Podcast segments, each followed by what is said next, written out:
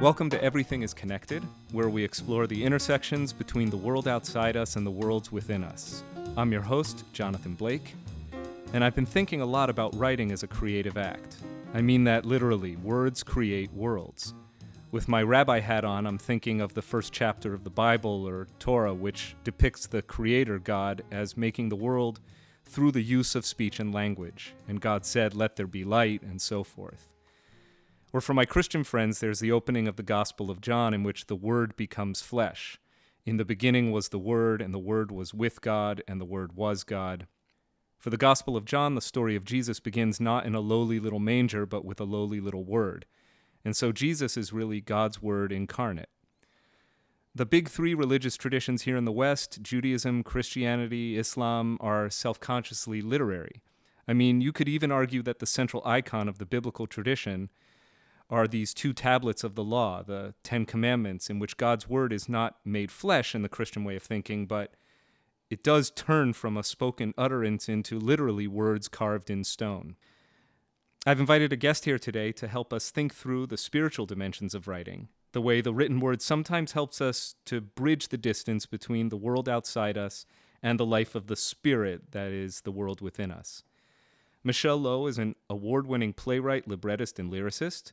She just got back from the Sundance Institute Theater Lab, where she was artist in residence.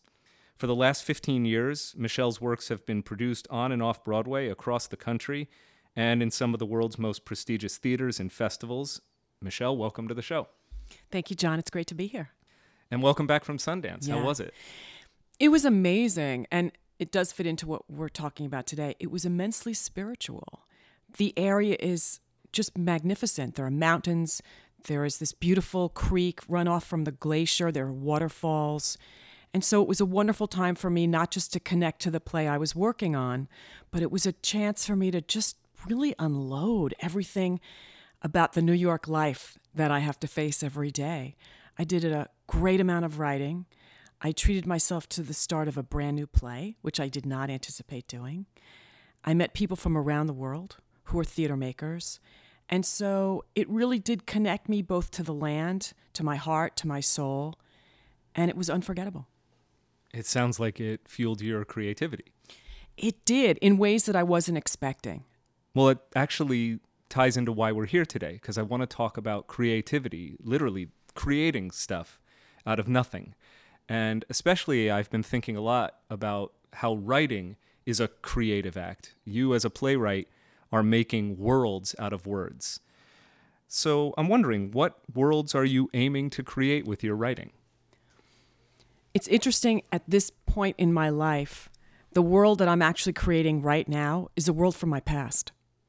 And I'm looking back at certain events that have stayed with me in my DNA all these years later. I've never done that before. In some of the new work I'm doing too, I'm looking at the future. Everything I do when I write is a means for me to connect. I connect to my soul, and I hope by connecting to my soul, I can bridge to an audience and somehow move them. It may sound very cliche, but it really is truly what drives me.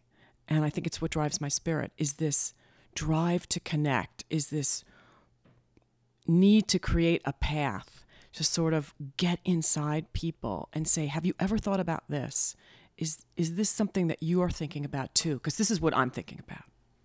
So, since so much of your current work is drawing on your own past, could we talk about your spiritual journey and from the past to the present and the important points along the way that have formed you? I was raised Jewish. I went to religious school, bat mitzvah. I still remember my bat mitzvah. I remember the sense of accomplishment after my bat mitzvah, sitting in the back of the car as we drove to lunch, thinking, wow, I did it. Whoa. I was confirmed, I graduated, and then I went off to college. I went to services for the high holidays at my college. And then there was a period, sort of, I call the wilderness, where I was not going to temple very much. But that changed when I had uh, my daughter. And so I entered what I think is a different kind of, of spirituality, where I was teaching her about Judaism. And then she went through her education period, very much like mine. And then she was off to college. I don't consider myself an empty nester. I don't consider myself empty anything. But now I'm on another path as I look into my Jewish identity and looking for that path out of the wilderness. What what is the new thing that is in store for me and my Jewish identity? And somehow I happened upon this fabulous new path, which is that I coach rabbis in their writing and delivering of their sermons. And so there's this new amazing track in my life where I am regularly meeting with rabbis, working with them on the content, the style. I'm learning so much about Judaism, but in a different way. It's very personal, it's very interactive, and I love it. I really, really love it. I'm always surprised when I choose to write about being Jewish, and I have done that. And I love it. There was no accident, for example, that the first play I finished after giving birth to my daughter 20 years ago was a play about my Jewish identity. Recently, I wrote another monologue that is part of uh, a show that's being done all over, and that also has to do with my Jewish identity. It's called Queen Esther. So, at different points in my life, I have directly touched on my Jewish spirituality, but in the meantime, it has always fed me. I believe that. Uh, God is very close inside me, always. I think about it. Uh, I think about my relationship to God, to my religion, and here I am. We're going to get to the coaching business in a few minutes. I do want to ask you about a play you wrote that came out in 2010. It's called Inanna, and it won the Francesca Primus Prize, which is considered one of the highest honors for a woman in theater. There's a theme in that play that I pick up about the dangers of religious extremism. Uh, and it really caught my attention, especially given what's going on in the Middle East today and the way ISIS is rampaging against these shrines and artifacts and it has a destructive effect on arts and culture. So, could you give us a little background into the world of Inanna and how these themes came to interest you? Well, what's interesting is Inanna is also, uh, at its very basic, about stolen art. And how I got interested in stolen art was because of my interest in stolen art during the Holocaust. And I researched that for about 10 years. Hitler was amassing the world's biggest museum, and it was no accident that he was doing this. He knew that by taking these amazing paintings and photographs and sculptures, that having this museum would give him enormous power over the world. I was very interested in how this came together, and I was interested in how we went back in and little by little over these decades have been trying to seek restitution that that the owners of these paintings have been able to seek restitution for them. And i thought that was an amazing thing that was going on in the world that all these years later this was still going on. But i never found a, a, a place that i could use all this information i'd gathered. And then we invaded iraq in 2003 there was quite a bit in the newspapers about what was lost when we moved in particularly in the museum in Baghdad. And I was just incensed. I couldn't believe all of this had been looted, all of this had disappeared, all these amazing cultural effects. And what's going on still with ISIS is they know blowing up these amazing, amazing artifacts. It renders someone speechless to the point where they they feel such a loss I feel that loss when I read about ISIS blowing these things up. I feel the loss when I read about what happened during World War II. And so I decided I, I had to write about it. I had to write about our entrance into the war. And it was through this, through this stolen art, that I could find a voice. I followed everything there was about what went on during the looting in 2003. And I ended up meeting my hero, Donny George before he died, actually. It was an amazing, amazing event in my life. And he was the, the head of the National Museum in Baghdad. And I did get to meet him, and he did get to read my play. It was also amazing to do this play because I had a cast of Arab American actors in the room. And it was like a mini UN dealing with all of these interesting, interesting men and women. Now, here we are seven years after Inanna do you feel that this is an environment in which artists can safely create, in which a writer can safely speak the kinds of truth that art is intended to speak, given what we know about what you've taught us about power? I think that's a really good question. I think what's happening, though, right now is that it's a very good time for people to speak the truth because audiences, other artists are demanding the truth. There's a great, great delineation between fake and truth. And so those who are on the side of truth demand that it be as, I don't want to say perfect or distilled, but it's got to ring true. There's a great deal of discussion right now on who is quote unquote allowed to write a certain story. What is the truth of the story and who gets to write it? I have mixed feelings about that. In my world, I would like to be able to write whatever story that I want to write. But what I'm learning from my friends is that who gets to help me write and produce that story? I write the story, but who gets to help me produce that story for the stage might be a little bit different than how I originally looked at it. So that if I'm going to write a story like Inanna now, back then it didn't honestly occur to me that I needed to have people who were Arab American on my creative team. It would now. I would absolutely insist on something like that. That's a big, big conversation that's happening in my world. I never want to think that I can't write a story that I'm passionate about, but I know that I will ask for assistance or production help in a different way than I did back then.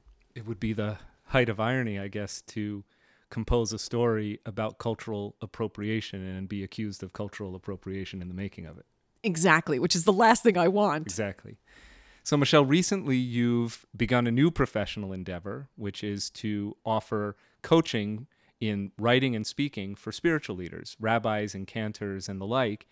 I'm wondering how you got into that and how is it similar to or different from your work with other writers, playwrights, artists like yourself? I actually think it's some of the most meaningful work that I do. Why? I have such respect for our clergy. There is a connection between rabbis and artists. I think artists and rabbis are so, so similar. I think that we all need a big dose of confidence. I think that's how I can also be helpful is is being a little bit of a cheerleader. You know, I'm a rah rah. If you want to do something, I can help you do that because I can show you how to believe in yourself. What goes on in a rabbi's head or a cantor's head is so similar to what goes on in an artist's head. They too are seeking connection. They too are looking for the words. They're looking for something that is going to link them and move people. One of the things I always talk to my rabbis and cantors about is at the end of your sermon, please tell me what you want me to be thinking as I leave. One of the most common questions I get as a writer is when people see your play, what is it that you want them to go out thinking about? And I used to really think, oi, that question, I don't know if I like that question. The truth is, they're absolutely right to ask me that question. I won't talk about theme, I won't talk about what my goal was or is for a play, but I will talk about what's on my mind. And if I can open a person's mind up about how people in Iraq are similar to people in America, then I've done my job. I'll talk about that. And that's my goal. If I can help a rabbi or a cantor connect to their congregation or connect to a group of people and show that person, gee, maybe think about this as I'm sitting there for high holidays. I'm also the Jew in the pew. So I come at this from two angles one as a writer and one as a congregant. Sermons are pretty much always on my mind, especially as the high holidays are close at the time of this recording. And before we run out of time for today, Michelle, I want to go a little further for another minute and ask you what do you think we need to hear from our spiritual leaders today? When I go to a high holiday service or Friday night service, I want to go out thinking about something I haven't been thinking about when I came in.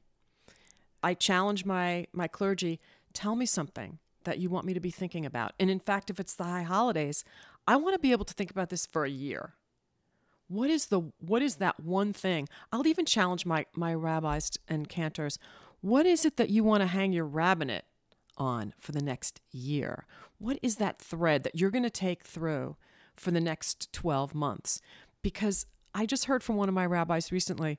A congregant had come up to them in March and said, Can I have a copy of the sermon that you gave in the high holiday services, you know, last year? I love that idea. I love that people are still talking about that. I think it's a tough time to be a Jew anywhere in the world. I think it's a tough time for Jews in America because we are at risk. I would love to hear about anti Semitism in the United States, around the world. I think it would be brave for a rabbi to address anti Semitism during the high holidays. I think it's necessary. It is the elephant in the room. And why not just expose it? Why not talk about it? Why not get other people talking about it? That's what the best high holiday sermons do is get people thinking and get people talking. And the best ones of all get me thinking and talking for a year so that we keep coming back to those themes. What are you hanging your rabbinate on this year? If it's anti Semitism, you can do that. You can get people thinking about it, talking about it, addressing it for that long and beyond. Please do that. I think it can be very powerful for people to hear what they are most afraid of. Imagine if we can address anti Semitism. We can then address racism. We can address the fear around refugees in our communities.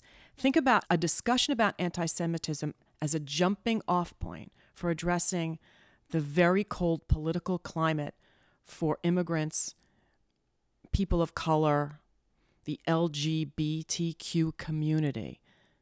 What a rabbi can start in terms of conversation, if only a rabbi could start or a cantor could start talking about anti Semitism. I'm taking mental notes so I know what to write about. Michelle, it has been an absolute pleasure having you on the show. I can't wait to hear more about your upcoming work, both in theater and in coaching, and I'm going to wish you all the success in the world. Thank you, John. It's been great to speak with you. You can pick up the next episode of Everything is Connected wherever you download your favorite podcasts. Also, check out our website, connectedcast.com, for more information about today's guest and upcoming episodes, and be sure to subscribe so you'll always be informed about updates. Everything is Connected is produced by Justine Dom. Our title music is Down in the River to Pray, as recorded by the Pete Malinverni Trio. Stay connected, everyone.